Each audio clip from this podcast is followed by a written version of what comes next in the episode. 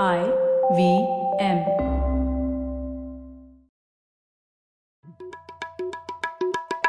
भाई हम हिंदुस्तानियों को बतियाना बड़ा पसंद है। बंगाली में अड्डा उड़िया में खोटी कन्नड़ा में हरटे और हिंदी में पुलियाबाजी। इस कला के लिए हमारी हर भाषा में एक शब्द है। तो प्रणय और मैं तो अक्सर मिलकर पुलियाबाजी करते ही रहते हैं। हमने सोचा कि आपको भी इसमें शामिल कर लिया जाए।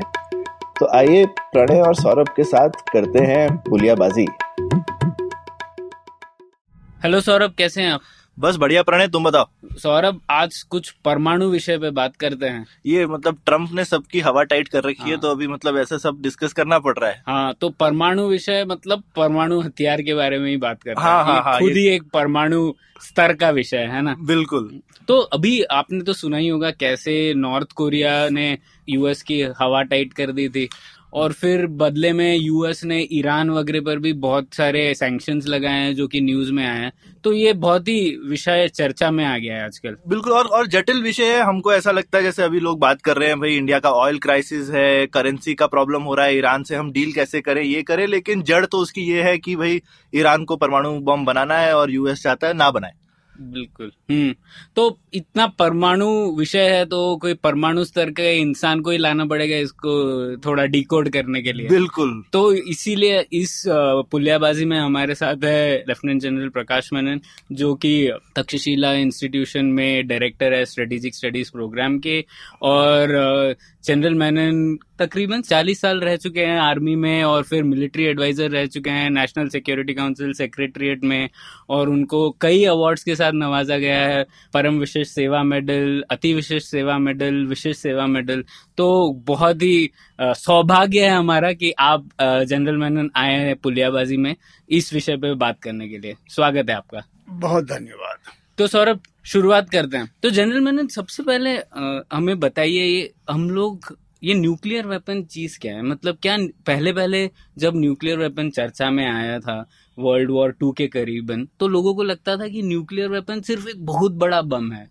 तो क्या ऐसा है या कुछ अलग है उसमें?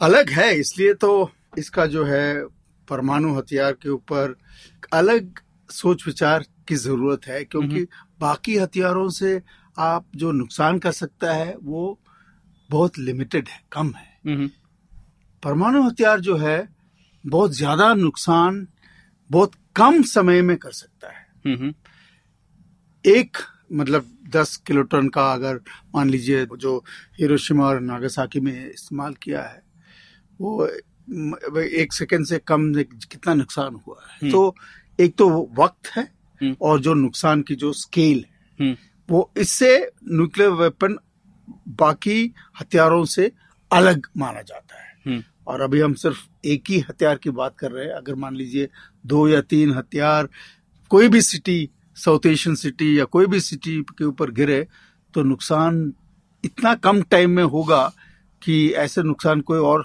हथियार नहीं कर सकते। इसलिए इसका जो डिस्ट्रक्टिव पावर है हम्म। मतलब नुकसान करने की ताकत है हम्म, वो जो है कोई और हथियार के पास नहीं है।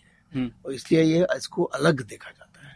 और नुकसान सिर्फ़ स्केल में ही नहीं टाइम में भी। क्योंकि उसका बाकी बॉम्ब तो फटता है एक बार चीज़ खत्म हो गई फिर आप वहाँ पे कुछ उस सिटी में दोबारा बना सकते हैं। लेकिन परमाणु हथियार में तो सालों साल आप वो जगह निस्तो नाबूद हो गई। एक तरह से जैसे महाभारत में ब्रह्म अस्त्र था। तो ब्रह्म अस्त्र एक बार चला दिया तो कहते हैं सात साल तक हम्म। कुछ वहाँ होता नहीं था। मतलब ये न्यूक्लियर बॉम्ब एकदम वो ब्रह्म अस्त्र टाइप है महाभारत का। हाँ बिल्कुल सही है क्योंकि उसका रेडियो एक्टिव हम्म। जो इफ़ेक्ट है हम्म। और इसका जो लॉन्ग टर्म मतलब ज़्यादा वक्त तक रहेगा वहाँ पे रेडिएशन हम्म, तो इसका मतलब आप उधर कोई एग्रीकल्चर खेती नहीं कर सकता है। हम्म, बायोलॉजिकल सिस्टम के ऊपर फ़र्क पड़ेगा और ऐसे नुकसान होगा जो सालों तक मतलब कोई उधर रह भी नहीं सकता है। हम्म, तो इसलिए इसका जो इफ़ेक्ट जो है डिस्ट्रक्शन है वो कोई और हथियार में नहीं है। आप बायोलॉजिकल वेपन्स और केमिकल वेपन्स भी वेपन्स ऑफ़ मास डिस्ट्रक्शन बोलते हैं हम्म। जो ज़्यादा नुकसान करता है। लेकिन ये दोनों जो है न्यूक्लियर वेपन परमाणु हथियार के पास तो आते ही नहीं है। हम्म, तो सबसे ज़्यादा। और वो रेडिएशन एक इवन एक जगह पे भी नहीं सीमित रहती। अगर वो हवा वगैरह ऐसे चल रही है तो कोई ये भी नहीं सोच सकता कि हाँ ठीक है साउथ कोरिया नॉर्थ कोरिया के बीच में हो गया तो हमारा क्या जाता है? ऐसा नहीं है। पूरी दुनिया पे इफ़ेक्ट इफ़ेक्ट आउट कहते हैं। हाँ। मतलब पूरा मान लीजिए अगर इंडिया पाकिस्तान के बीच में हो गया परमाणु हथियार इस्तेमाल हुआ है हम्म। तो पूरा सब कॉन्टिनेंट नहीं। अभी तो साइंटिस्ट बोलते हैं कि अगर मान लीजिए कुछ ज़्यादा ही इस्तेमाल होता है तो पूरा दुनिया का में क्लाइमेट चेंज का फ़र्क पड़ सकता है हम्म, क्लाइमेट चेंज का मतलब कि जो है बात यह है कि इसका जो असर है वो थोड़ा देर लगेगा कुछ सालों बाद जो उसका मेन असर है कि आपका जो प्रोडक्शन कैपेसिटी है खाने का और बाकियों का पानी संक्रमित पोल्यूट हो जाएगा हम्म। तो उससे जो है बहुत ज़्यादा फ़र्क पड़ेगा सोशल सिस्टम्स में हम्म। और वो सोशल सिस्टम्स में तनाव आएगा और लोग आपस में लड़ पा- लड़े तो इसका जो लॉन्ग टर्म इफ़ेक्ट है वो बहुत ज़्यादा है पहले क्या है कोल्ड वॉर के तौर पर सिर्फ़ उसका जो है फ़िज़िकल इफेक्ट्स देखा जाता था एक बॉम्ब गिरा दिया हम्म। तो उसका जो हीट का इफ़ेक्ट रेडिएशन का इफ़ेक्ट ब्लास्ट का इफ़ेक्ट हम्म। किसने उसका लॉन्ग टर्म क्लाइमेटिक इफ़ेक्ट नहीं देखा वो सिर्फ़ 1980s में हुआ हम्म। जब साइंटिस्ट ने ये मुद्दा जो है सामने लाया लेकिन पॉलिटिकल प्रेशर से इसको अभी भी कोई भी न्यूक्लियर वेपन स्टेट जो है इसको अभी भी उसका इतना वैल्यू नहीं देता। हम्म, पर टेस्टिंग छुपाते हैं उसको। पर टेस्टिंग शायद इसीलिए बंद हुई ओवर ग्राउंड क्लाइमेट चेंज के डर की वजह से क्योंकि टेस्टिंग तो वैसे भी वीरान एरिया में हो रही थी पर टेस्टिंग भी न्यूक्लियर बॉम्ब्स की बिल्कुल बोला गया बिल्कुल, कि बंद की क्योंकि वो पैसिफिक एटोल में जो उन्होंने किया था तो आइलैंडर्स को बहुत फ़र्क पड़ा। हम्म। तो इसलिए जो पहले ओपन एयर में करते थे ओपन टेस्टिंग करते थे फिर इसको अंडरग्राउंड किया। हम्म, तो अभी सीटीबीटी है जो मतलब जिसमें टेस्टिंग बैन है सिर्फ़ नॉर्थ कोरिया ने अभी उस लेकिन वो सीटीबीटी के हिस्सा नहीं है। हम्म। और उन्होंने अभी टेस्टिंग किया। तो मतलब अब हम ये समझ गए कि न्यूक्लियर वेपन की विध्वंसक शक्ति बहुत ही अलग है और इसीलिए वो एक अलग कैटेगरी है न्यूक्लियर वेपन्स की। तो उसकी वजह से अब अब शायद सब देश समझते हैं कि उसकी विध्वंसक शक्ति क्या है। तो उसकी वजह से ये सब शब्द आए क्या जैसे डेटरेंस बोलते हैं वो कैसे आया इस न्यूक्लियर वेपन दृष्टि में? पहले तो यूनाइटेड स्टेट्स ने बॉम्ब बनाया हम्म, और 95 में हिरोशिमा और नागासाकी पे इस्तेमाल किया। 45 1945 1945 हम्म, उस टाइम पर बात डेटरेंस का नहीं था। हम्म, उनका सोच विचार ये था कि अगर ये बॉम्ब इस्तेमाल करे तो जल्दी से जो युद्ध है वो खत्म हो जाएगा। जापान सरेंडर करेंगे और उनका जो कैजुअलिटीज हो वो कम हो जाएगा। मतलब उनको कम नुकसान होंगे। ये सोच विचार था। लेकिन जब उस टाइम पर सिर्फ़ यूनाइटेड स्टेट्स के पास ये हथियार था। थोड़ी देर के बाद रशिया उन दिनों में सोवियत यूनियन ने बम बनाया। तो फिर ये लफ्ज आ गया है हम्म, डेटरेंस मतलब उनका सोच विचार ये था कि अगर मान लीजिए डेटरेंस को अगर समझना है तो ये डेटरेंस कोई नई चीज़ नहीं है ये हमारा नॉर्मल में हम इसको इस्तेमाल करते हैं। जब आप किसी का घर के सामने एक बिवेयर ऑफ़ डॉग का बोर्ड आप देखते हैं हम्म। और एक कुत्ते का मतलब वो कुत्ता छोटा सा चित्र हाँ, डाल- हाँ, डाल देते हैं हाँ। वो है एग्ज़ाम्पल डेटरेंस का। मतलब ऐसे डरावना मत बोलो यार सब कुत्ते बहुत प्यारे होते हैं। आपको ऐसा लगता है। तो वो ओनर क्या बोर्ड क्यों लगाते हैं? वो बत, उसका मैसेज ये है कि अगर मेरे परमिशन के बिना आप अंदर आए मेरा कुत्ता आपको काट देगा। मतलब ये है उसका मैसेज इसको डेटरेंट मैसेज कहते हैं कि अगर मान लीजिए आपने कुछ किया जो मैं मेरे खिलाफ है मैं आपको नुकसान पहुंचाऊँगा। और ये कुत्ते का है। ये ये है बेसिक डेटरेंस है। ये हमेशा होता है। हाँ। हम आप में जो माता पिता जो है अपने बच्चों को डराते हैं मैं मारूँगा अगर वो करे तो बच्चे तो सुनते नहीं है तो डेटरेंस उधर नॉर्मली फेल हो जाता है वो दूसरी बात है। बट लेकिन ये वो डेटरेंस का एक एग्ज़ाम्पल हाँ उल्टा होता है ज़्यादा क्योंकि बच्चे बहुत एक्सपर्ट होते हैं ये सब गेम्स खेलने में। तो अगर जैसे आपने उन्हें कुछ बोला और वो रोने लग गए और उन्होंने ये पकड़ लिया कि जैसे आप उनको बोल रहे हैं होमवर्क करो और वो रोने लगेंगे। तो अगर उन्होंने ये समझ लिया कि रोने से हम होमवर्क नहीं करना पड़ता है तो वो ज़रूर रो, रोने की तैयारी में रहेंगे। तो वो ब- बच्चे भी ऐसा डेटरेंस गेम खेल सकते हैं। तो बात यह है हम्म। कि डेटरेंस ये ज़रूरी थोड़ी है कि ये सक्सेसफुल हो। कोशिश आप कर सकते हैं। फेल भी हो सकता है। ये परमाणु हथियार के साथ डेटरेंस जो है हम्म। वो अगर फेल हो जाए हम्म, तो अगर मान लीजिए यूएसए और रशिया के बीच में आज डेटरेंस फेल हो जाए और परमाणु हथियार इस्तेमाल करे तो वो पूरा दुनिया को अपने साथ ले जाए। हम्म, तो मतलब इसका जो जो हमारा जो बिलीफ है हमारा जो सोच विचार है वो ये है कि डेटरेंस फेल नहीं होना चाहिए। हाँ। इसलिए कोई इसको टेस्ट नहीं करता है। हम्म, मतलब इस्तेमाल करके इसको टेस्ट नहीं करता। हाँ, उस परिस्थिति में जाना ही नहीं हाँ, हाँ। अभी तक हम इससे दूर रहा है। हम्म, हम्म, लेकिन कोल्ड वॉर के दौरान बहुत ऐसे हालात आए। जो मतलब ये एक्सीडेंटली या मान लीजिए मिसपरसेप्शन से ये इस्तेमाल होने वाला था सिर्फ़ किस्मत ने अपना यूनिवर्स को बचाया है। सिर्फ़ किस्मत ने। मैं कल ही पढ़ रहा था कहानी जो पहले भी निकल के आई है लेकिन कल किसी ने फिर से डाली हुई थी कि एक सोवियत कमांड ने एक्चुअली उनके सेंसर्स ने गलत डिटेक्ट कर लिया था कि यूएस से न्यूक्लियर मिसाइल लॉन्च हो गया है। तो उन्होंने भी अपने कमांडर को बोल दिया कि कर दो। उस कमांडर ने आदेश का उल्लंघन करके बोला नहीं मैं मान नहीं सकता नहीं हुआ होगा और हम्म। उसने नहीं आदेश पालन किया हम्म। और उस आदमी की वजह से न्यूक्लियर वॉर होने से मच गई वरना उन्होंने तो गलती से कर दिया होता और उसके बाद फिर अमेरिका तो सही में कर देता और फिर तो गए थे काम से बिल्कुल, आप- अभी कुछ कुछ एक महीने पहले यूनाइटेड स्टेट्स में उनका बेटी को अभी वो आदमी तो है नहीं हाँ। बेटी को उन्होंने एक अवार्ड दिया यूनाइटेड स्टेट्स ने अवार्ड दिया इसके हाँ। बारे में कि रशिया ने नहीं दिया यूनाइटेड स्टेट्स ने दिया उस, अब उन्होंने तो कोर्ट मार्शल किया होगा कि तूने आदेश का पालन नहीं किया लेकिन वो तो नहीं ये दोनों तरफ़ हैं। हुआ है। हाँ। ये यूनाइटेड स्टेट्स में भी ऐसे हुआ है। हाँ, अ, एक बार एक यूएस प्रेसिडेंट को मेरे ख्याल में कार्टर के टाइम पे जब रात को उनको जगाया गया था कि हमारा रडार जो है वो दिखा रहा है कि मिसाइल्स आ रहा है यूनाइटेड स्टेट्स में। हम्म।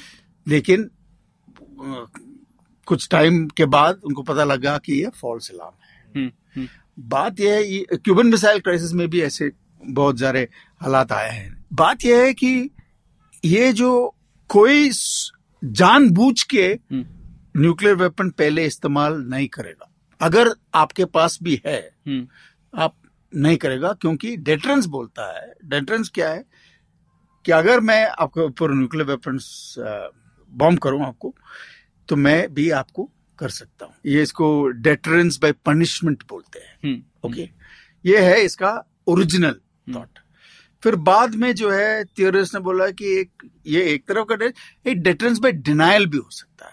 हम्म, इसका मतलब कि आपको मुझ पर नुकसान करने का ताकत जो है मैं- मैं कम करूँगा। इसलिए बीएमडी जो है मिसाइल मिसाइल डिफेंस जो है वो डेटरेंस बाय डिनायल है। मतलब आपका उस ताकत को मेरे के ऊपर नुकसान करने का ताकत को मैं मिसाइल डिफेंस से रोक लूँगा। रोक लूँगा। हम्म। मतलब ये आपको ये करने नहीं दूँगा। हम्म, हम्म। बाय पनिशमेंट ये है कि मैं जो भी आप पनिश करोगे लेकिन मैं आपके ऊपर उतना ही पनिशमेंट दूँगा। हाँ मतलब बदला लूँगा बदला लूँगा हाँ, यही तो पहले एक जो डेटरेंस बाय पनिशमेंट है वो बोल रहा है कि अगर तुमने मेरे साथ कुछ गलत किया तो मैं उतना ही फोर्स या उससे भी ज़्यादा फोर्स से बदला लूँगा। तो हो गया पनिशमेंट और डिनायल आप बोल रहे हैं कि उनकी जो शक्ति है हमें डिस्ट्रॉय करने की उसी को आप थोड़ा कम कर देंगे जैसे ढाल टाइप लगा लेंगे। ढाल हाँ। तो ये थियोरेटिकल कॉन्स्ट्रक्ट है बाद में एक्चुअल प्रैक्टिस में ये सब मर्ज हो जाता है। हम्म, हम्म, बात यह है कि यूनाइटेड स्टेट्स और सोवियत यूनियन ने जो परमाणु हथियार उन्होंने बनाया ये डेटरेंस को मेंटेन करने के लिए मतलब आर्म्स रेस जो चला है उसका जो लिम ये है कि दोनों के पास चालीस हज़ार पचास हज़ार न्यूक्लियर वेपन्स उन्होंने बनाया अभी जो है हम्म, नॉर्थ कोरिया के पास कुछ भी नहीं यूनाइटेड स्टेट्स के पास बहुत ज़्यादा है। हम्म, मान लीजिए अभी होगा उनके पास चालीस हज़ार क्या सोच के बनाया पहले चार में ही तो सब खत्म हो जाएगा। जी सोच के ये बनाया कि इसी को मिलिट्री थिंक कहते हैं। मैंने हाँ। किताब में जो मैंने लिखा मैं इसको मिलिट्री की थिंक इसको मैं ये जो फिनोमेना है इसको मिलिट्री थिंक कि मिलिट्री वाले जो है अपना मिलिट्री इफेक्ट्स का सिर्फ़ अ, सोचते हैं सोचते हैं। जो पॉलिटिकल इफेक्ट्स का है हम्म। उसका कम वो सोचते हैं। तो इसमें क्या है अगर ऐसे सोच दोनों करे तो नंबर्स की बहुत अहमियत होता है। हम्म। नहीं नहीं पर वो मिलिट्री थिंक कर मतलब मैं ऐसे सोचा किसी ने ऐसे सोचा होगा चल तूने एक चलाया मैंने एक चलाया तूने एक चलाया मैंने एक चलाया। ऐसे ये ऐसे ऐसे ऐसे नहीं ऐसे नहीं हाँ, फिर? ये जो है ये फ़र्स्ट स्ट्राइक के ऊपर होता है। फ़र्स्ट स्ट्राइक का मतलब जिसने ब- हमारा बिलीफ ये है कि जो। नेशन पहले स्ट्राइक करेगा हम्म। उनको मेजर एडवांटेज है। करेक्ट क्योंकि उसको दूसरे को नुकसान आएगा। बिल्कुल। इसलिए दोनों जो है फ़र्स्ट स्ट्राइक का ये किया था। और ये फ़र्स्ट स्ट्राइक जैसे मेरे मान लीजिए अगर यूनाइटेड स्टेट्स के पास हज़ार न्यूक्लियर वेपन था हम्म, तो अगर रशिया ने फ़र्स्ट स्ट्राइक करना था तो उसको हज़ार से ज़्यादा वेपन चाहिए इसको न्यूट्रलाइज करने के लिए। सब हज़ार को डिस्ट्रॉय करना है मतलब। अरे तो- लेकिन न्यूक्लियर वेपन को डिस्ट्रॉय करने के लिए थोड़ी न्यूक्लियर वेपन लगता है। नहीं तो इसलिए मैं, कर मैं, सकते हैं। मैं अगर मैंने अपना आपको नुकसान से बचाना है हाँ। तो मैंने आपका न्यूक्लियर वेपन को डिस्ट्रॉय करना पड़ेगा। अगर अगर हाँ, वो तो ठीक बात है, है। ना? हाँ, हम्म। बचाने का दो और भी तरीका है मैं आपका कमांड एंड कंट्रोल सिस्टम अलग अलग सब सिस्टम को कर लेकिन न्यूक्लियर वेपन से मैं कर सकता हम्म। हूँ तो ये जो सोच विचार है ये था जो major mover of arms race between okay ये जो अब ये चलता रहा। लेकिन अभी देखो नॉर्थ कोरिया के पास कुछ मैंने कहा अपने हाथ से गिन सकता है न्यूक्लियर वेपन कितना है। हम्म। यूनाइटेड स्टेट्स के पास आजकल होगा कुछ मेरे ख्याल में दस हज़ार से कम होगा। लेकिन ये नॉर्थ कोरिया जो है यूनाइटेड स्टेट्स से कोई प्रॉब्लम नहीं है पंगा लेने का हाँ। क्योंकि एक भी अगर एक भी काफ़ी है। एक भी अगर लॉस एंजलिस या जापान के ऊपर या साउथ कोरिया पे गिरा सकता है तो नॉर्थ कोरिया तो रहेगा नहीं। हाँ। लेकिन इतना शक उन्होंने पैदा किया कि मैं कम से कम एक या दो जो है तुम्हारे पास पहुँचा पहुँचा दूँगा। यही काफ़ी है। यही काफ़ी है। हाँ दस हज़ार की ज़रूरत ही नहीं है। ये तो कोल्ड वॉर के बाद अभी तो है। हाँ। इंडिया ने हम, हमारा जो है ये लेसन पूरा कोल्ड वॉर से हमने ले रहा है। ले लिया। इसलिए इंडिया का जो नंबर्स है वो इतना लेकिन पब्लिक डोमेन में तो नहीं है लेकिन ये लेसन जो इंडिया के न्यूक्लियर डॉक्टर में है। है हमारा सोच विचार ये है कि सर्वाइवेबल होना चाहिए। नंबर्स की ज़्यादा अहमियत नहीं करते। करेक्ट तो, तो इसलिए अभी दे, देर से आने का कुछ फ़ायदा इस है। पर इस बारे में थोड़ा आपने नॉर्थ कोरिया के बारे में बताया। तो क्या इसी के लिए कहते हैं लोग कि जो न्यूक्लियर वेपन है वो एक राजनीतिक हथियार है मतलब पॉलिटिकल वेपन है? क्योंकि अब देखिए अब नॉर्थ कोरिया के पास इकोनॉमी कितना है कुछ भी नहीं है। हाँ। आ, उनके पास मिलिट्री पावर भी अमेरिका के कंपैरिजन में कुछ भी नहीं है।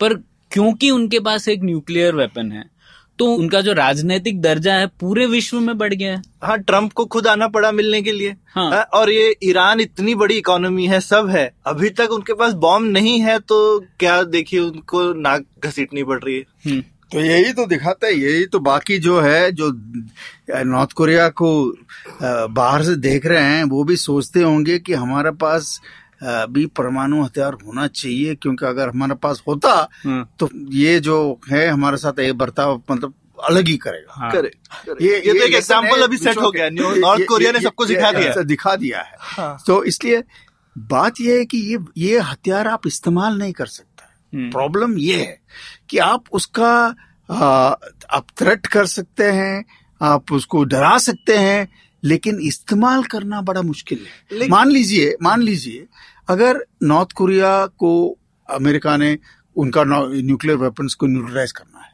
हम्म, वो नहीं कर सकता इसलिए क्योंकि जो वो जो एक्शन है उसका असर अगर न्यूक्लियर वेपन इस्तेमाल किया है साउथ कोरिया के ऊपर पड़ेगा चाइना के ऊपर पड़ेगा जापान के ऊपर पड़ेगा तो ये इतना आसान नहीं है कि इसका मतलब आप आप अब नॉर्थ कोरिया का इसमें हो सकता है कि आप एक लड़ाई और छेड़ दे हम्म। चाइना के साथ। बिल्कुल। ये, ये पहली बात ये।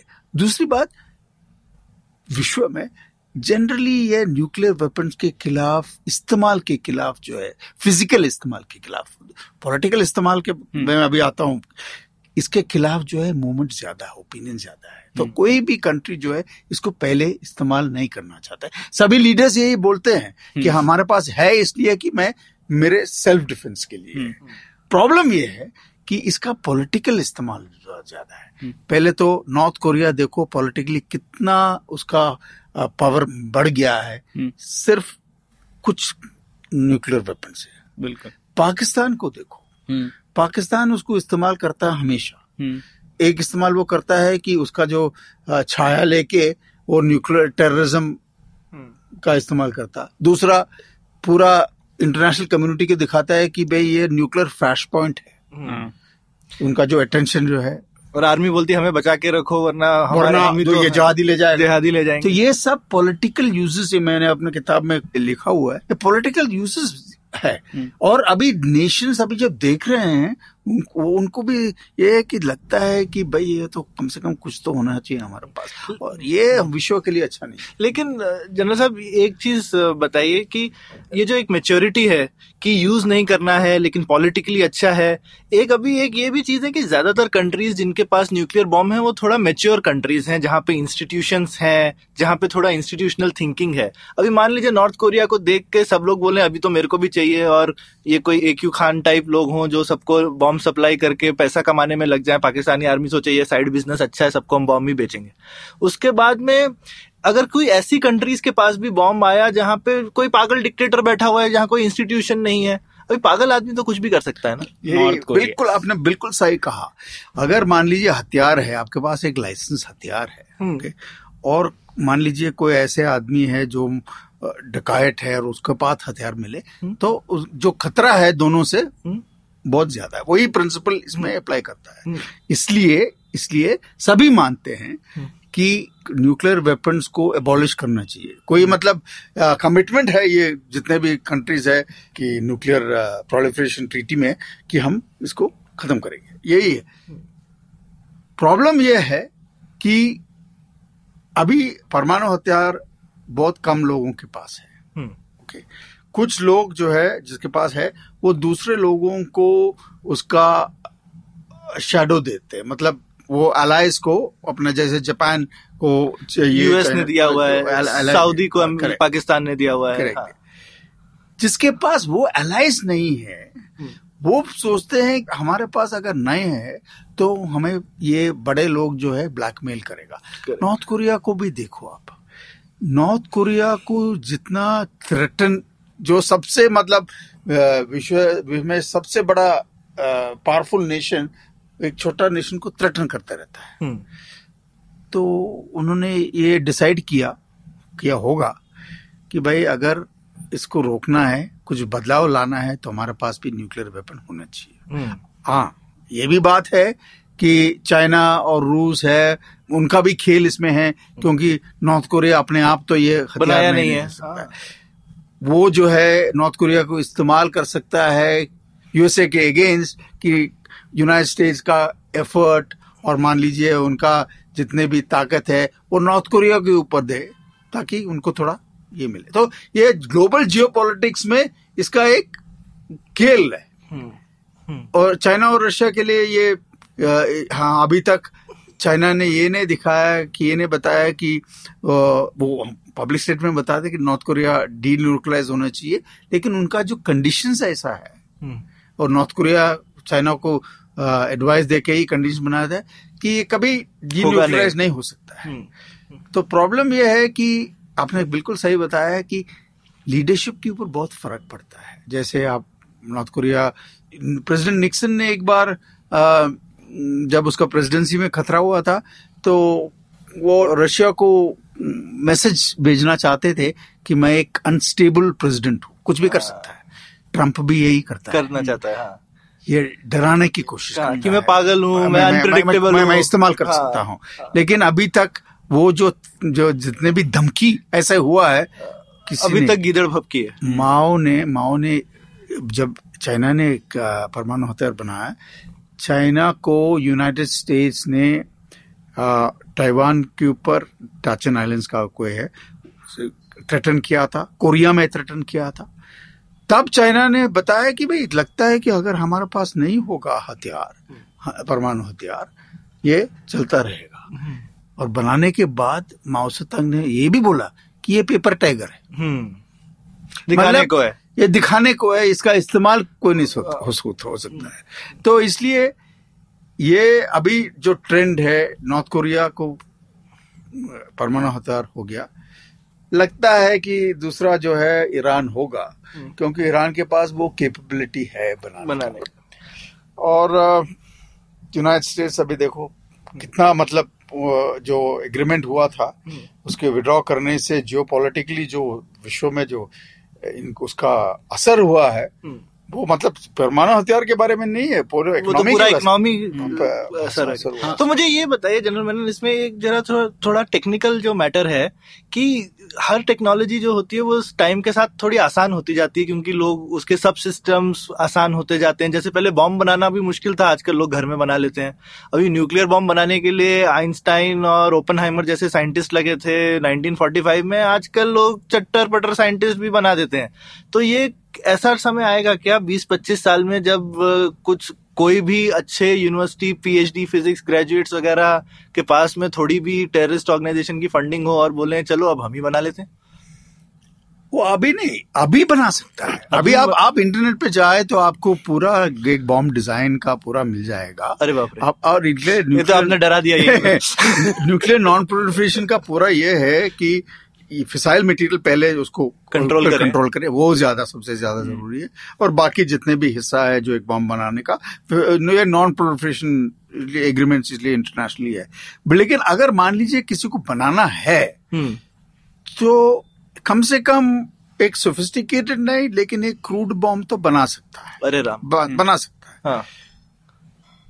प्रॉब्लम यह है कि ये क्रूड बॉम्ब बनाने के बाद जो है बॉम्ब अगर मान लीजिए है तो उसको फिर एक गाड़ी में आप एक्सप्लोर कर सकते हैं। करेक्ट तो ये मान लीजिए किसी टेररिस्ट ग्रुप ने कर लिया।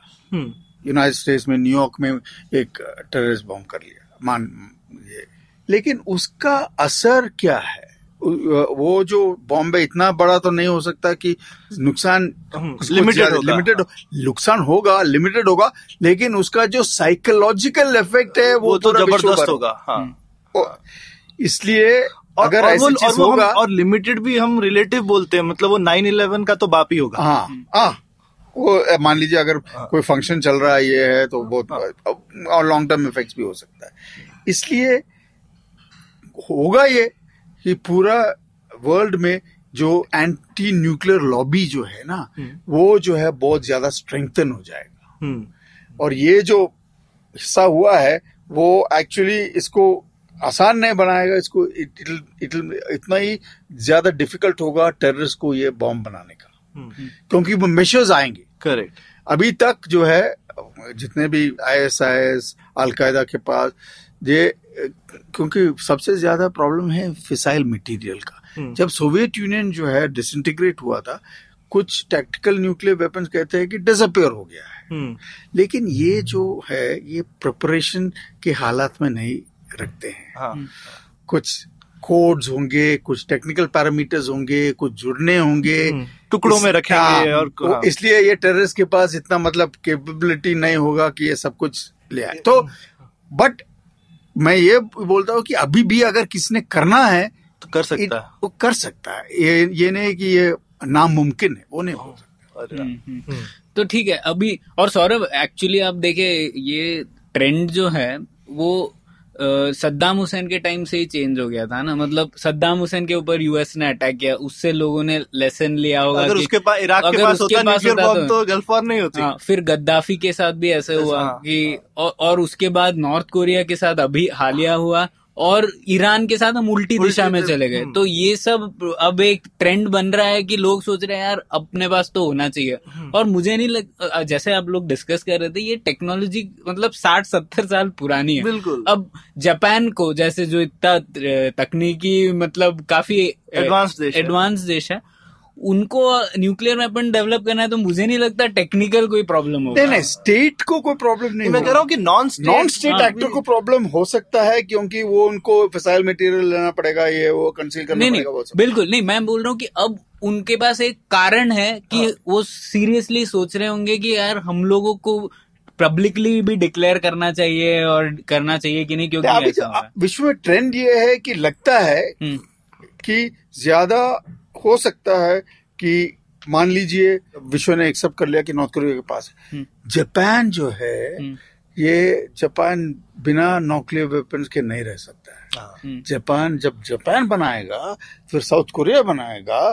फिर ऐसे ही जैसे कि ईरान में अगर ईरान न्यूक्लियर वेपन्स है उनके पास फिर इसराइल इसराइल तो है न्यूक्लियर पावर सऊदी अरेबिया को भी डिक्लेयर करना पड़ेगा वो भी अनडिक्लेयर्ड है वो, वो भी है तो ये जो है इसका जो इम्पैक्ट है इफ़ेक्ट है हम्म। वो प्रोलिफरेशन का होगा ट्रेंड अभी है ये है और अमेरिका और ट्रंप जो है इसके मतलब इसके खिलाफ नहीं कर रहे हैं इसके इसके लिए काम हाँ। जो जो उनका इसको बढ़ावा दे रहे बढ़ावा हैं दे रहे हैं बिल्कुल इसको कम हाँ। करने की जगह तो अभी जो भी कुछ क्या कहते हैं सात आठ न्यूक्लियर पावर से कुछ सत्रह अट्ठारह होने में तो कुछ ज़्यादा टाइम नहीं लगेगा हाँ ये केनेथ वॉल्स था जिन्होंने बोलता था कि भी मोर द मेरियर मतलब अगर सबके पास हो तो ज़्यादा स्टेबिलिटी रहेगा कि लोग जो है अ, सब एक दूसरे के ये- वॉर नहीं करेगा इसलिए। बट वो वो जो है वो एक थियरी था। हम्म। वो- ये वैसे है कि सबको बंदूक दे दो तो कोई चलाएगा नहीं लेकिन एक भी गलती से चल गई हाँ। तो सारी धड़ धड़ धड़ धड़ प्रॉब्लम ये है प्रॉब्लम ये है। प्रॉब्लम एक्सीडेंट और गलती का हाँ, और गलती तो हो ही सकती है। फाइनली इंसानों के हाथ में ही है और इंसान क्या मशीन में भी गलती हो सकती है। फाइनली वो किसी सेंसर ने बिल्कुल। जो जो रशिया वाली स्टोरी है वो यही थी कि कुछ उसको जो है कोई बादल की रिफ्लेक्शन से ऐसा लगा कि ये तो मिसाइल आ रहा है। हम्म। अरे वो सभी ऐसा तो हो ही सकता है। हाँ तो अब अब थोड़ा हम लोग ये समझ गए थोड़ा न्यूक्लियर थियरी के बारे में बात की। अब भारत के ऊपर आते हैं। तो भारत एक न्यूक्लियर पावर है। तो भारत के न्यूक्लियर पावर होने से क्या बदलाव आया भारत की राजनीति में या इंटरनेशनल रिलेशंस में? और इसमें जब आप बताएँ तो स्पेशली हमारा तो एक तरह से ट्रायड है कि भाई भारत पाकिस्तान चाइना तीनों के पास है। तो इससे जो हमारा पावर डायनेमिक्स है इन इस पे क्या इफ़ेक्ट है? भारत ने बड़ा 1974 में पहले पीसफुल न्यूक्लियर एक्सप्लोशन किया और फिर 24 साल के बाद जो है अपने आप को एक न्यूक्लियर पावर डिक्लेयर किया। मतलब बा सोच विचार करके इसलिए तो कहते हैं कि भारत एक रिलक्टेंट न्यूक्लियर पावर है। हम्म। बड़ा इतना मतलब वो न्यूक्लियर पावर होना नहीं चाहता है लेकिन हम्म। हालात जो है इनको न्यूक्लियर पावर बनाया है। और हालात क्या था? हालात ये था कि चाइना ने 1964 में न्यूक्लियर वेपन हमारे साथ चाइना के साथ टेरिटोरियल डिस्प्यूट है और पाकिस्तान भी वही तो इसलिए ये दो कारण बेसिकली सिक्योरिटी का रीजन है। लोग बोलते हैं कि नहीं ये तो इंडिया की प्रेस्टीज की ये है लेकिन ये जो डिसीज़न है ये है सिक्योरिटी का। आ, जब हम न्यूक्लियर पावर बन गया था ना या अनाउंस किया था न्यूक्लियर पावर हमने ये भी बताया था कि हमारा सोच विचार परमाणु हथियार के बारे में ये है कि हम सिर्फ़ इसको न्यूक्लियर वेपन के खिलाफ इसको हम कर रहे हैं। हम्म हम्म। मतलब अगर मान लीजिए पाकिस्तान या चाइना हमको अटैक करेगा तो हम परमाणु हथियार इस्तेमाल नहीं करेंगे। हम तब भी करेंगे जब किसी ने हमारे ऊपर परमाणु हथियार इस्तेमाल। मतलब हम्म। ये इसका एक कोर डिफरेंस है। सिर्फ़ हम ही है और चाइना। हम्म। दो देश जो ये शुरुआत से लेकर अब तक ये जो कोर रोल है इसका हम्म। परमाणु हथियारों का कारण हम्म। वो अभी तक हमारे पास सिर्फ़ दो ही कंट्री है जो करते हैं। बाकी जो है वो बोलते हैं कि अगर उनका सिक्योरिटी का मान लीजिए नेशनल इंटरेस्ट का कोई थ्रेट आए धमकी आए जैसे पाकिस्तान तो उन्होंने कुछ चार पाँच हाँ। चीज़ किया है इकोनॉमिक थ्रेशोल्ड किया है इवन इकोनॉमिक सैंक्शन लग गया तो भी कर देंगे हाँ, मतलब उन्होंने कोई लाइंस वगैरह ये सब जो है लाइंस वगैरह जो है वो अनसर्टिनिटी पैदा करने के लिए है कि डाउट डालने के लिए हम्म। शक डालने के लिए तो आ, पाकिस्तान कहते हैं कि अगर इंडिया मान लीजिए कुछ हमला करेगा तो हम टैक्टिकल न्यूक्लियर वेपन डालेंगे और इंडिया का डॉक्टर यही कहता है कि अगर मान लीजिए कोई हमारे खिलाफ कोई भी वेपन हम तो टैक्टिकल न्यूक्लियर वेपन को रिकग्नाइज ही करते हैं क्योंकि हम तो हमारा सोच विचार ये है कि न्यूक्लियर वेपन जो है कोई अगर छोटा भी है उसका जो असर है वो तो स्ट्रेटेजिक स्ट्रेटेजिक होगा। हम्म। तो ऐसे कोई हथियार नहीं है जो मतलब टैक्टिकल न्यूक्लियर वेपन के तो हम जो इसको रिकग्नाइज ही करते हैं। और हमारा एक्सप्लेनेशन ये है कि हथियार से कोई फ़र्क नहीं पड़ता। हम्म एक एक पिस्टल अगर मान लीजिए आप फायर करें एक बुलेट अगर वो बुलेट जो है एक अमेरिकन प्रेसिडेंट को मार देता है तो उसका जो स्ट्रेटेजिक इफ़ेक्ट है वो वो बुलेट स्ट्रेटेजिक इफ़ेक्ट करता कर सकता है। तो इसलिए हथियार में नहीं है इसका इस्तेमाल में है। तो इसलिए हमारा जो ये पाकिस्तान का जो सोच विचार है वो टैक्टिकल न्यूक्लियर हम तो इसको मानते नहीं है। पर इसमें मुझे मेरे पास एक थोड़ा सवाल है जनरल मैनन कि अब आप पाकिस्तान की दृष्टिकोण से देखिए पाकिस्तान वाले लोग अक्सर बोलते हैं कि अब भारत बोल रहे हैं कि उनके पास एक डॉक्ट्रिन है वो नहीं यूज़ करेंगे पहले पर वो हम पर विश्वास क्यों करे? तो इसके बारे में आपका क्या कहना है? डॉक्ट्रिन का क्या फ़ायदा क्या होता है डॉक्ट्रिन का? क्योंकि हम उस डॉक्ट्रिन से पाकिस्तान को तो नहीं कन्विंस कर पा रहे बात यह है कि हम कन्विंस नहीं हम तो हम बोल रहे हैं कि हम पहले इस्तेमाल नहीं करेंगे। वो हमें विश्वास नहीं करेगा। हम्म। वो ठीक है? हम्म। लेकिन ये इसका विश्वास नहीं करने का जो टेस्ट है हम्म। वो तब होगा जब न्यूक्लियर वेपन्स का इस्तेमाल का हालात आएगा। हाँ। उससे पहले वो ये भी सोचता कि ये फ़र्स्ट स्ट्राइक इंडिया कर सकता है। बात यह है कि ये डिटरेंस को जो है वो मज़बूत बनाता है। ये जो शक जो आप बोल रहे हैं हम्म, ना ये लेकिन इसको वीकन भी कर सकता है क्योंकि अगर मान लीजिए टेंशन हो रहा है हम्म। और पाकिस्तान ने कोई न्यूक्लियर वेपन्स डिप्लॉय करने का मतलब उनको इंटेलिजेंस आया तो हो सकता है कि पाकिस्तान उस टाइम पे ये सोच पे एक्शन करेगा कि इंडिया अभी उनके ऊपर न्यूक्लियर वेपन फायर करने वाला है। हम्म। तो इसलिए इस जगह पर क्राइसिस पर और न्यूक्लियर वेपन डिप्लॉयमेंट पे क्राइसिस पे जाना ही नहीं है। हम्म। क्योंकि अगर हम चले गए इस स्पेस में इस जगह पे तो क्या होगा और कैसे होगा वो कोई नहीं जानता है। हाँ। अगर कोई लिखता है कि ऐसे ऐसे होगा पाकिस्तान ये करेगा इंडिया ये करेगा तो उसका मतलब वो हवा में बात कर रहा है। तो सेफ्टी लोग के लोग इसके लिए मतलब कोल्ड वॉर को बहुत यूज़ करते हैं। तो कोल्ड वॉर कैसे निकल गई जनरल मैनन ये न्यूक्लियर वेपन्स नहीं, पचास हज़ार के साथ? एक चीज़ एक चीज़ जो पॉलिटिकल लीडर्स है ना वो जानता है कि न्यूक्लियर वेपन से उनका खुद का कंट्री का और उनका खुद का सर्वाइवल खतरे में डाल सकता है। हम्म। इसलिए जब भी ये हालात आया कॉशन मतलब सावधानी। सोच सावधानी से पॉलिटिकल लीडर्स ने बिहेव किया है। हम्म। और ये अब तक किमोल सुंग हो या ट्रंप हो ये सब जो है हमेशा सावधानी से इसको ये को जानता है।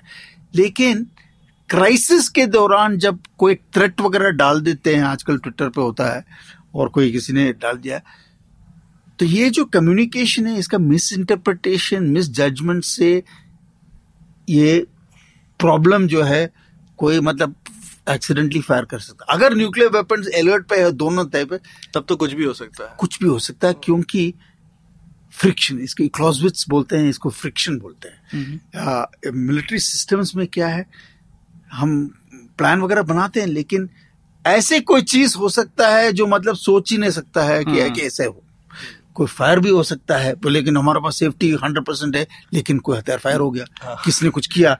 किसने फायर नहीं किया लेकिन तो आपके पास रिपोर्ट आया कि फायर आया डैमेज हुआ और आपने हाँ, कितनी भी तैयारी कर रहे हैं मिलिट्री पर कुछ ना कुछ तो हम लोग प्रेडिक्ट नहीं कर इसको सकते और इसमें- फिक्शन किया। है और इसमें प्रणय मेरे को एक और चीज़ लगता है डॉक्ट्रिन का शायद पाकिस्तान के लिए क्या ज़रूरी है वो तो पता नहीं लेकिन एटलीस्ट हिंदुस्तान में हम क्लियर है ना कि क्या करना चाहिए। वरना अगर कंट्री में भी क्लैरिटी नहीं हो कि हम कब यूज़ करेंगे तो पूरा टाइम जनता बोलती रहेगी अरे इस पे न्यूक्लियर वेपन मार दो उस पे मार दो। एटलीस्ट एक क्लियर डॉक्ट्रिन है जो सारी पॉलिटिकल पार्टीज़ ने एग्री किया हुआ है। तो अभी कोई चाहे जितना चिल्ला ले कर ले कोई कहेगा ना भाई देखो बीस साल से हमारा डॉक्ट्रिन चला आ रहा है और ये स्टेबल डॉक्ट्रिन है। हम हमारे एटलीस्ट खुद की कंट्री में एक इस पे कंसेंसस है कि हम क्या करना चाहते हैं। बिल्कुल आई थिंक उन्होंने ये पर पर्टिकुलर ये स्टांस लिया था, इसीलिए जब बारी आई न्यूक्लियर एनर्जी की और अमेरिका ने भारत के साथ एक जो समझौता किया, उसमें ये बहुत बड़ा कारण था कि, क्योंकि भारत ने बताया था, दर्शाया था पिछले दस साल से, तब की बात है,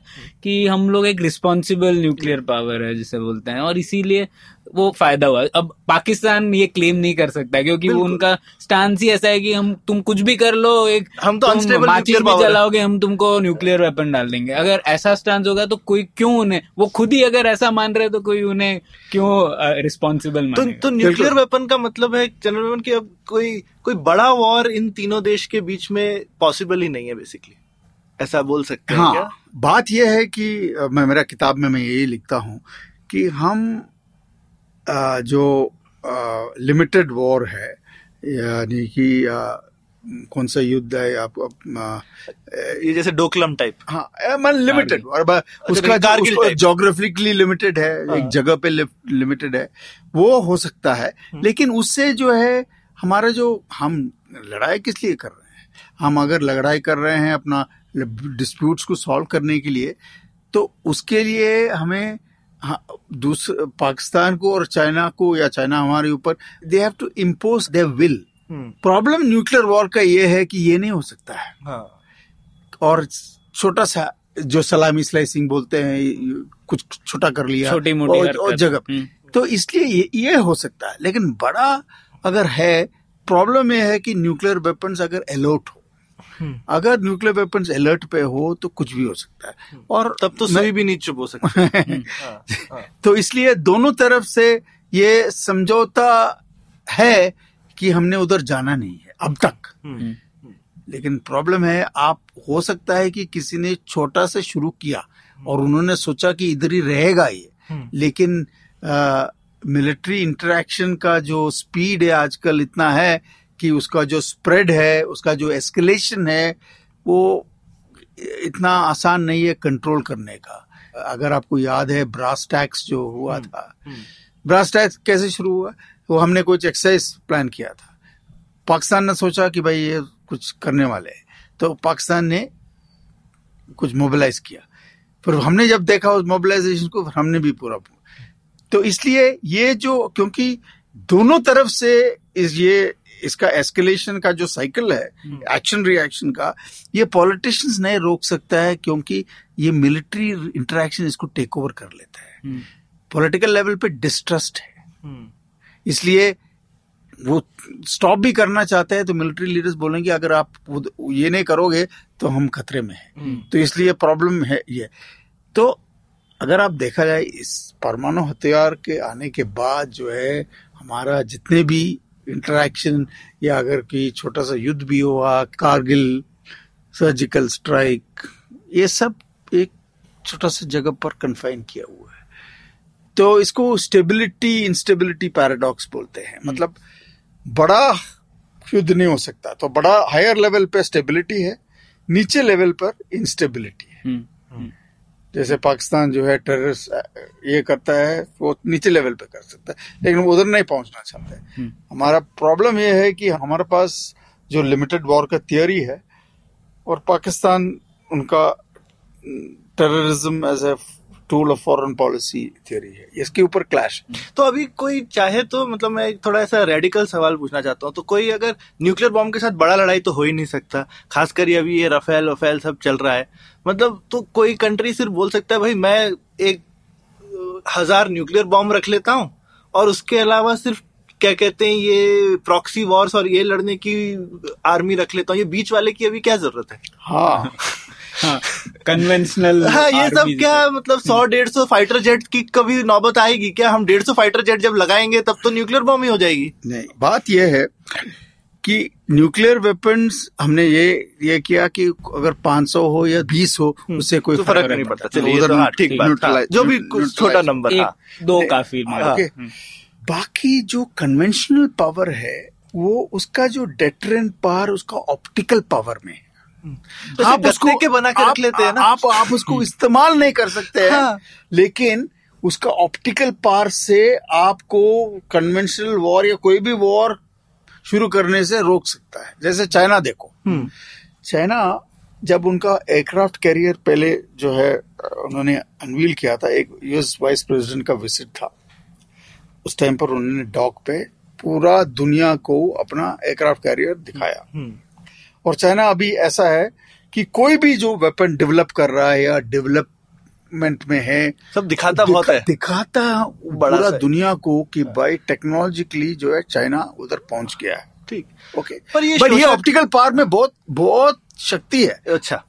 अमेरिका से उसका के ऊपर क्या असर हुआ है? अमेरिका अभी सोचने लगा।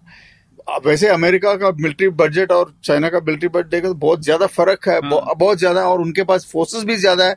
लेकिन ये चाइना का ये ऑप्टिकल पार का इस्तेमाल से, से उन्होंने ये डर पैदा किया है यूएस मिलिट्री लीडर्स में कि चाइना जो है हमारे बराबर में पहुँचने वाला। आया नहीं है।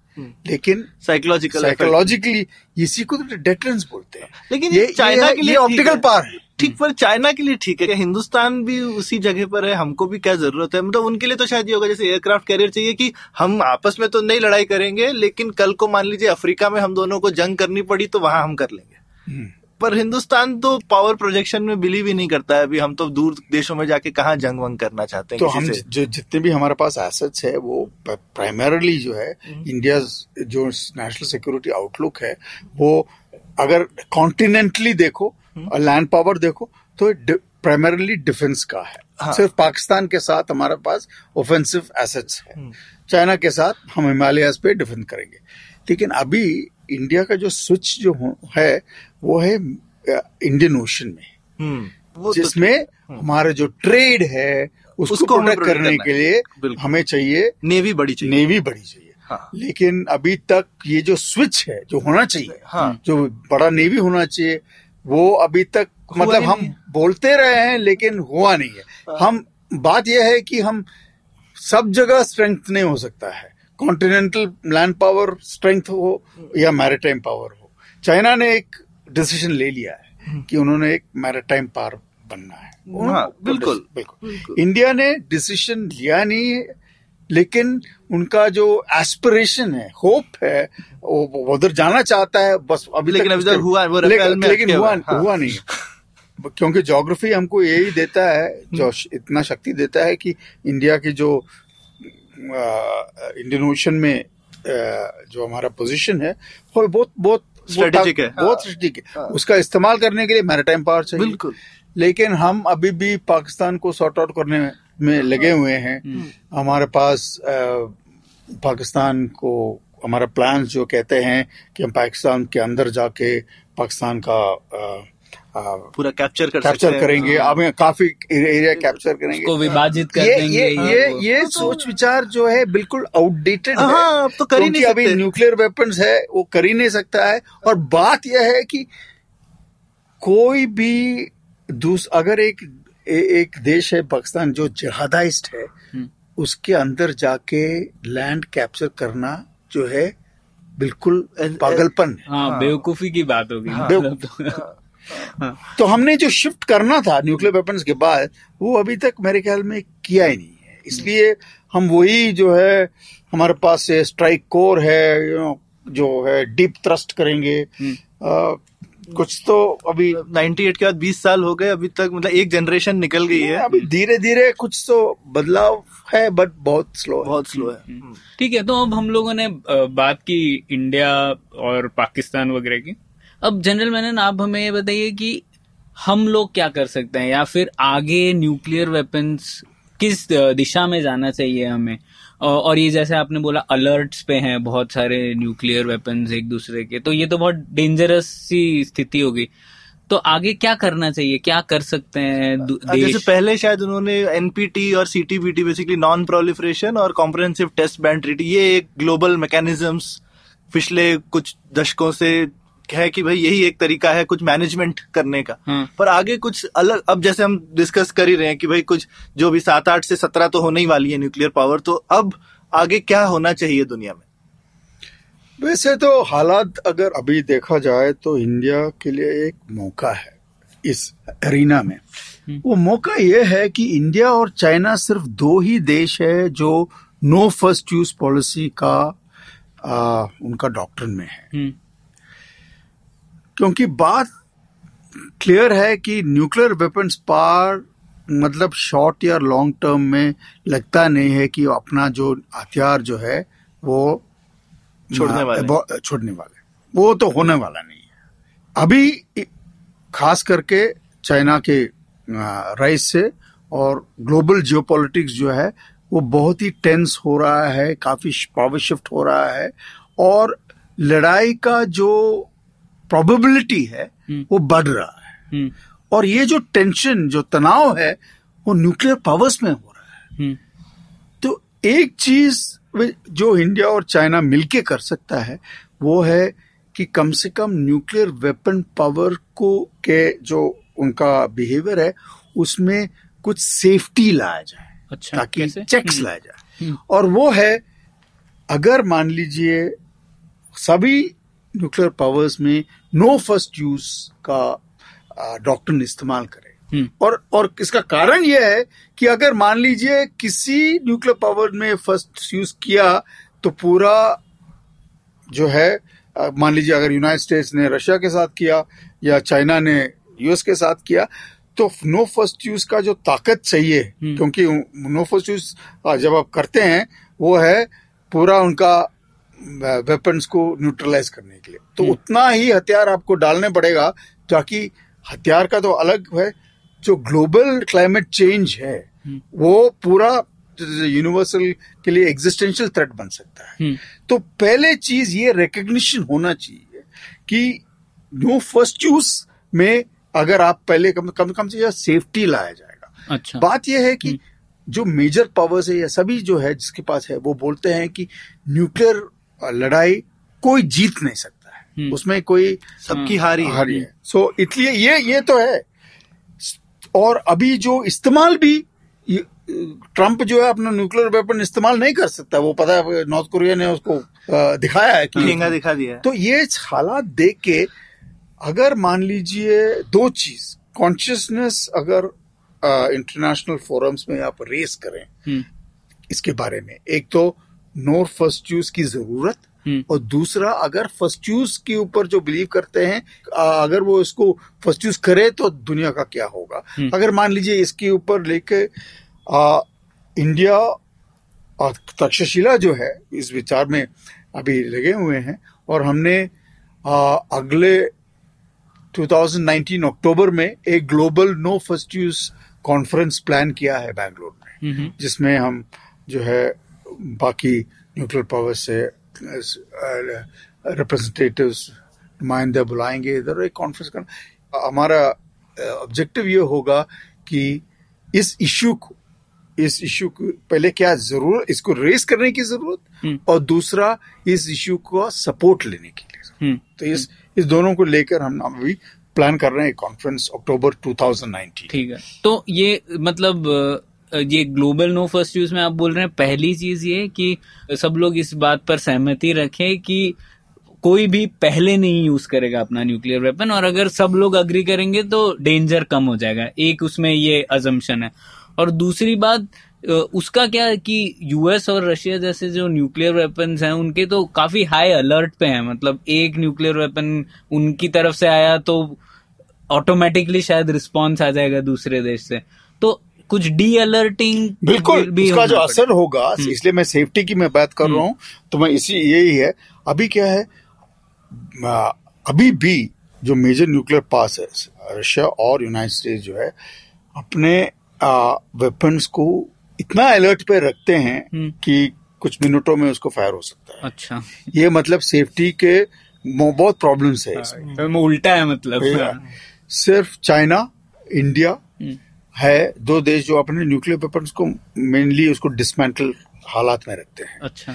तो पहले चीज़ अगर रिकग्निशन हो कि फ़र्स्ट स्ट्राइक जो है इनक्रेडिबल है नामुमकिन है हम्म। पहले ये एक्सेप्टेंस अगर हो तो सब में थोड़ा भरोसा तो, आएगा कि हम डी अलर्ट कर सकते हैं। हम्म, तो इसलिए ये बात ये है कि हमें प्रॉब्लम है कि जब टेंशन के टाइम पर इसको सेफ्टी कैसे करना है। हम्म, तो अगर ये सेफ़ है ऑलरेडी पहले से अलर्ट लेवल ज़्यादा है उसको ले, ले सेफ़ है तो हो सकता है आप आप उसको जो है टेंशन जो है उसका तनाव जो है थोड़ा इजिली डील कर सकता है। हम्म, हम्म, और अब टेक्नोलॉजी इतनी आगे जा रही है जनरल मैनन ऐसा नहीं हो सकता कि सारे देश मिलके कोई पूरी दुनिया के लिए एक कवच बनाए कि कोई भी न्यूक्लियर वेपन कहीं भी चलाए तो हम उसको रोक सके। ये यही तो लोग सपना देख रहे हैं लेकिन बात यह है कि अभी जो मिसाइल डिफेंसेस जो बनाए बैलिस्टिक मिसाइल तो ये रीगन का सोच विचार यही था। हाँ। लेकिन जो टेक्नोलॉजी का जो ट्रेजेक्ट्री है वो अगर मान लीजिए आपने मिसाइल को जो डिफेंस बनाया है ना जो ऑफेंसिव उसको उसको तोड़ने वाला तोड़ने है। वाला वो वो उससे उसका- आगे रहता है। वो उसका स्पीड बहुत ज़्यादा है। अब अभी क्या है मिसाइल डिफेंस बनाया लेकिन अ, काफ़ी हाइपर सोनिक व्हीकल करके उसको मतलब मिसाइल डिफेंस को ऑलरेडी न्यूट्रल डिप्लॉय भी नहीं हुआ उससे पहले- तो, हो चुका है। उसको काट उसके काट तो, आ गए तो ये कैट एंड माउस गेम है। Okay. लेकिन ये लगता है जो हमारा ऑफेंसिव वेपन्स का जो है वो हमेशा जीत रहा है अभी, अभी तक। अभी तक। हम्म। नहीं लेकिन अगर कोई GNFU global no first use type चीज़ आए और उसके अंतर्गत सब देश मिलके बोले हम सांझी टेक्नोलॉजी बनाएँगे क्योंकि अभी तो क्या है एक थोड़ी सी वॉर चलती रहती है कि तूने कुछ बनाया मैं कुछ बनाऊँगा। पर अगर सब एक बार सही में एग्री कर ले कि ये तो नहीं होना चाहिए। नहीं फिर तो फिर तो बेहतर ये होगा कि पूरा जो है सबने बोला कि न्यूक्लियर वेपन्स की ज़रूरत ही नहीं ज़रूरत नहीं है। वो थोड़ी दूर की वो तो बात बहुत दूर की बात है वो तो नहीं होने वाला है। तो ठीक है तो फिर बहुत मज़ा आया जनरल मैंने आपसे ये बात करके और, और मैं डर भी लगा। हाँ थोड़ा डर लगा और मज़ा भी आया। तो मैं अपने सब लिसनर्स को कहना चाहूँगा कि जनरल मैनन की किताब है द स्ट्रेटेजी ट्रैप और ये अमेजन पे भी अवेलेबल है और इस इस विषय पर उन्होंने काफ़ी चर्चा की है जो आज हम लोगों ने बात की उसमें डिटेल में आपको उस किताब में पढ़ने मिलेगा। तो जनरल मैनन बहुत बहुत शुक्रिया हमसे इस विषय में बात करने का। Thank you thank you thank you धन्यवाद। तो उम्मीद है आपको मज़ा आया। पुलियाबाजी में शामिल होने के लिए हमसे मिले Puliyabaazi at Gmail dot com या फिर एट पुलियाबाजी ट्विटर पर। फिर मिलेंगे अगली पुलियाबाजी।